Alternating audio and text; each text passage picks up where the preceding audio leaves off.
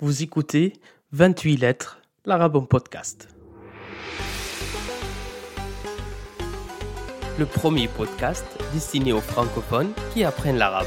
Je m'appelle Ahmed, ancien prof d'arabe, lassé de la manière d'enseigner les langues en France. J'ai créé ce projet sonore pour te faire découvrir l'arabe autrement. Entre anecdotes, conseils et stratégies, nous allons naviguer sur les eaux de ton apprentissage. Prêt à embarquer? Alors, largons les amas. Mais avant, si tu aimes ce podcast, n'hésite pas à le partager sur les réseaux sociaux. Tu peux aussi laisser une note et un commentaire sur Apple Podcast ou sur ta plateforme d'écoute qui te le permet.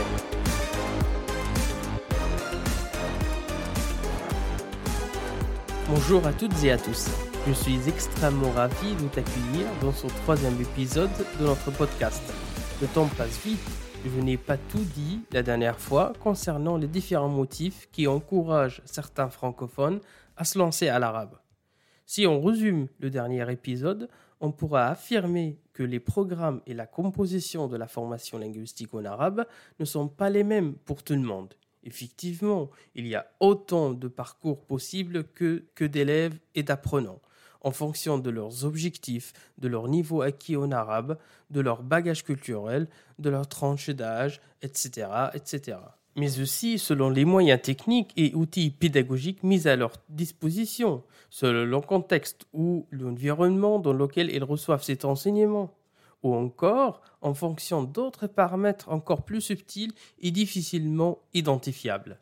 En gros, on peut avancer et avec beaucoup de conviction et d'assurance l'idée suivante, que chaque situation d'apprentissage est unique, dans la mesure où nous sommes tous différents et donc nous n'avons jamais les mêmes besoins pour apprendre l'arabe. Et si les besoins étaient convergents et similaires, la capacité d'assimilation et de mettre en pratique n'est jamais identique chez deux élèves. En partant de ce principe, je te conseille fortement de dessiner les bordures de tes objectifs avant de commencer le premier cours. Bien sûr, le prof et sa méthode d'expliquer sont des éléments déterminants dans la réussite de l'apprentissage. On se souvient tous de nos profs qui, grâce à leur talent pédagogique et leur manière de transmission, nous ont fait aimer leurs cours et inversement, malheureusement. J'évoquerai dans quelques semaines certaines mauvaises pratiques des enseignants d'arabe et avec quelques solutions.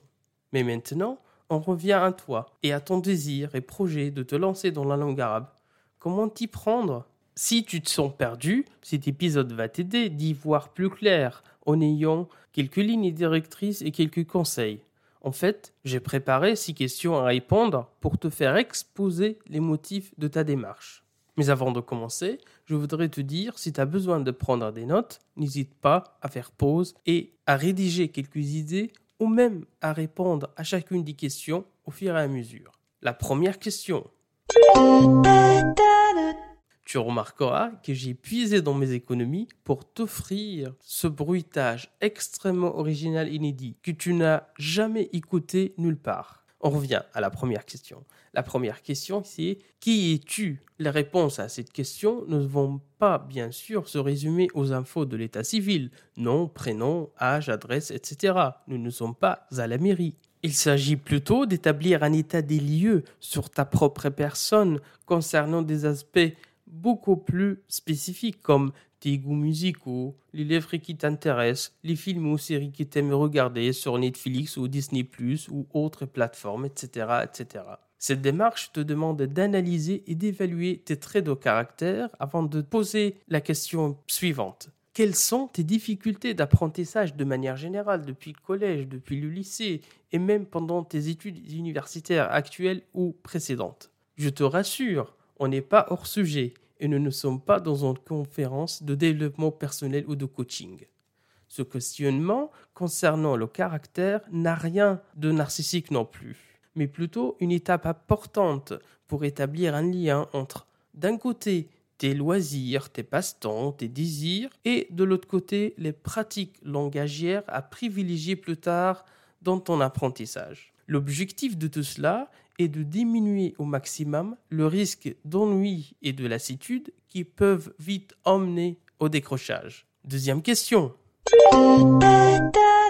quel est ton vrai niveau d'arabe? Et j'insiste sur le mot vrai parce que il y a deux cas de figure.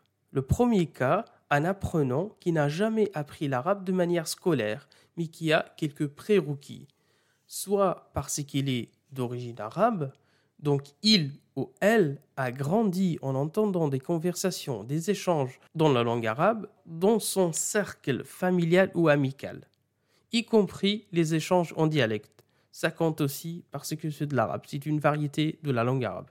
Si tu es dans cette situation, il ne serait peut-être pas intéressant pour toi de t'inscrire dans une classe de débutants ou à la limite faire un bref passage dans ce niveau avant de passer à celui au-dessus. Le deuxième cas de figure, c'est un apprenant qui, par le passé, avait suivi une formation linguistique en arabe, mais qui a été interrompue pendant quelques années. On appelle cette catégorie faux débutant. L'expérience montre qu'avec les faux débutants, il est toujours plus judicieux de reprendre les cours dès le début, parce que leur connaissance en langue a subi de plein fouet le manque de pratique dû à cette période de rupture. Troisième question.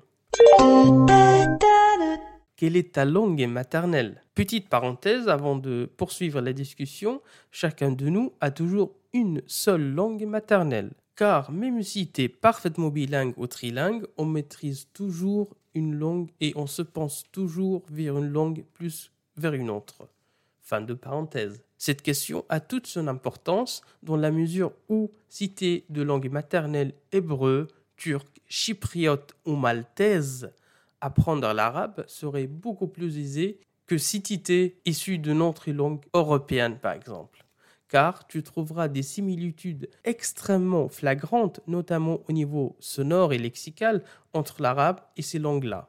Par contre, si tu es d'une langue maternelle européenne, comme le français, l'italien, prépare-toi à intégrer une logique, un raisonnement et des règles de cohérence différentes que celles que tu connaissais jusqu'alors. Cet exercice où cette intégration devrait intervenir dès la première séance, dès le premier cours. Ça va te faciliter beaucoup de choses et surtout ça va t'éviter de nombreuses interrogations et questions absurdes qui mènent nulle part car fondées sur les règles de raisonnement du français.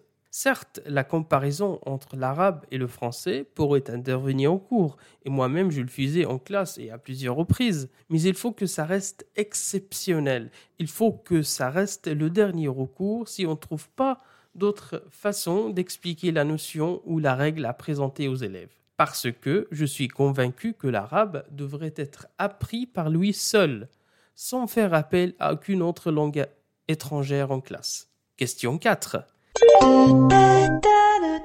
Quel est ton arrière-plan culturel? Et là, tu vas te poser la question, quelle est la différence entre cette question et la question précédente sur la langue maternelle? Je vais te dire, parce que tu peux très bien être un francophone natif, mais avoir voyagé ou même vécu dans un pays arabe.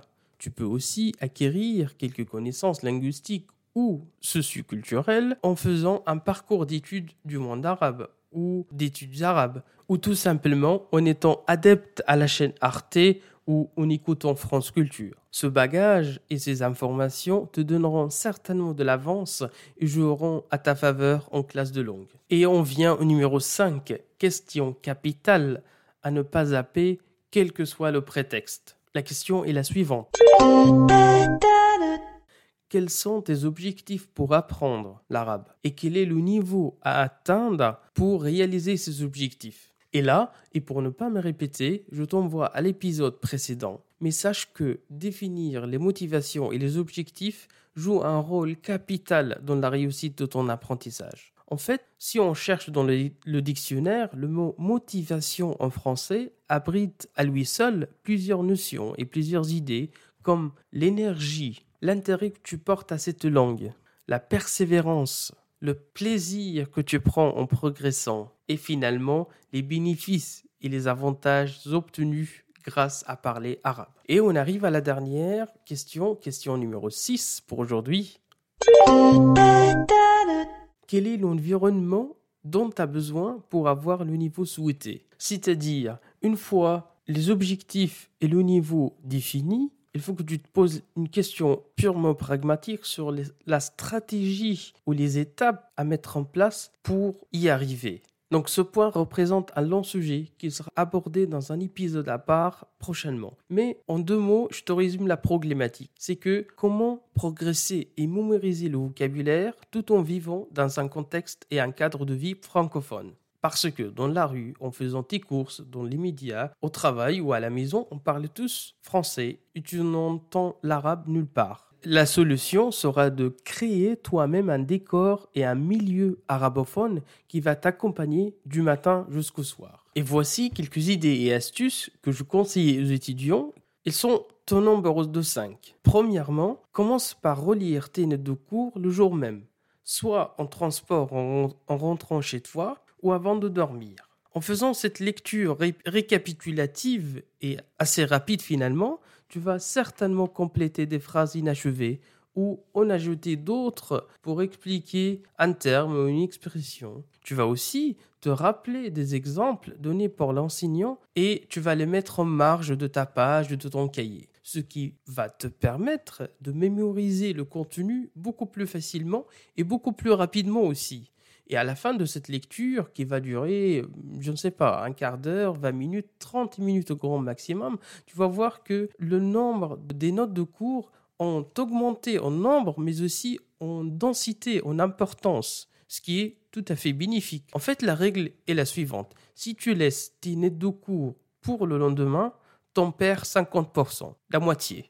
Et si tu les laisses pour le surlendemain, la perte pourra atteindre 80-90%. Deuxième conseil, essaye d'étaler le devoir et les exercices à faire sur plusieurs jours de la semaine au lieu de les concentrer en une demi-journée ou le week-end. Beaucoup d'étudiants font malheureusement cette erreur en consacrant un seul jour pour bosser l'arabe, par exemple, et terminer le devoir une fois pour toutes. Sauf que, de cette manière, ils ne consultent leur cahier, ils n'ouvrent leurs livres, leurs bouquins qu'une seule fois par semaine, ce qui est contradictoire et contre-productif avec l'apprentissage de l'arabe et mène souvent à l'échec au bout du compte, malheureusement. Parce que apprendre l'arabe dans un contexte francophone exige absolument d'entretenir un lien permanent et continuel, quotidien, tous les jours, avec le contenu du cours. Troisième conseil, essaye de faire ce devoir en groupe ou au moins avec un ou une camarade de classe.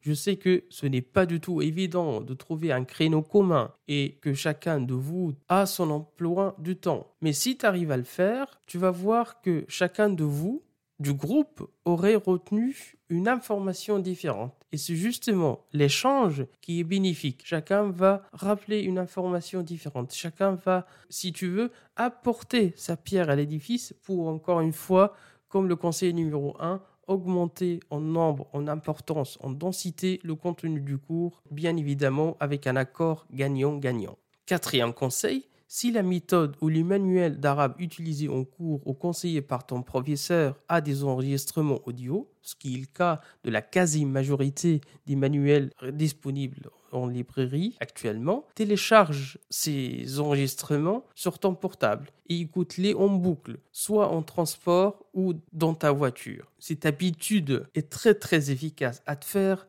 familiariser avec le son et la prononciation arabe, à briser la glace entre les mots qui te semblent difficiles au début et euh, la prononciation qui est correcte, la bonne articulation. Cinquième et dernier conseil pour aujourd'hui, une fois l'apprentissage de l'alphabet terminé, pense à regarder les infos sur des chaînes arabes comme Al Jazeera, France 24, Russia Today ou autres. Ici, l'avantage est double. D'une part, tu peux observer les lèvres du présentateur pour pouvoir les imiter par la suite, ce qui va t'aider à reproduire les sons correctement et avoir par la suite une bonne articulation, une bonne prononciation des mots. Et d'autre part, le bandeau d'informations situé en bas de l'écran vient t'aider à visualiser les mots et à visualiser le contenu oral et par conséquence à combler les blancs d'incompréhension dû, dû au débit assez rapide du présentateur qui s'exprime pour lui en sa langue maternelle. Cet épisode touche malheureusement à sa fin. J'espère que son sujet t'a plu et qu'il t'était inspirant. La semaine prochaine, on va poursuivre en abordant les trois principaux profils d'élèves que j'ai rencontrés pendant mes années d'enseignement. D'ici là, rappelle-toi qu'apprendre l'arabe n'est jamais une navigation à vue, c'est plutôt de la dentelle. Il faut y aller point par point. Merci de ne pas avoir quitté le navire en pleine mer. J'espère que tu es maintenant arrivé à bon port. Si cet épisode t'a plu, n'hésite pas à venir en discuter sur mon compte Instagram ahmad.galal84 ou sur la page Facebook du podcast. Tu as le lien en description. Et enfin, si tu veux me soutenir gratuitement, une note et un commentaire sur Apple Podcast, ça ne te prend qu'une minute et ça m'aide énormément. A très vite sur Instagram, sinon à mercredi prochain.